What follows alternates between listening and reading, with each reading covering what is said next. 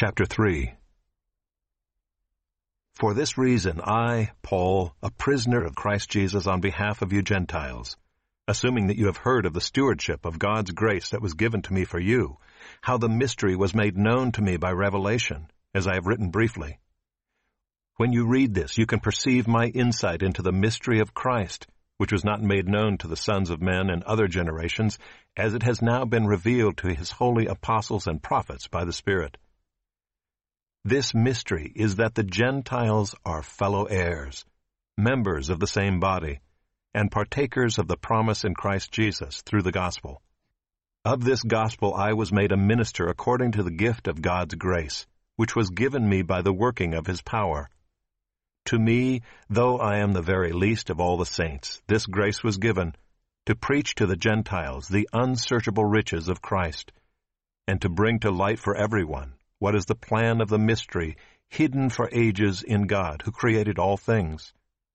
so that through the church the manifold wisdom of God might now be made known to the rulers and authorities in the heavenly places.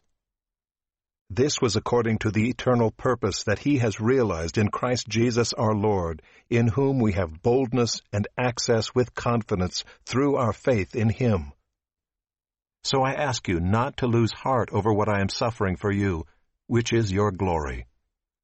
For this reason I bow my knees before the Father, from whom every family in heaven and on earth is named,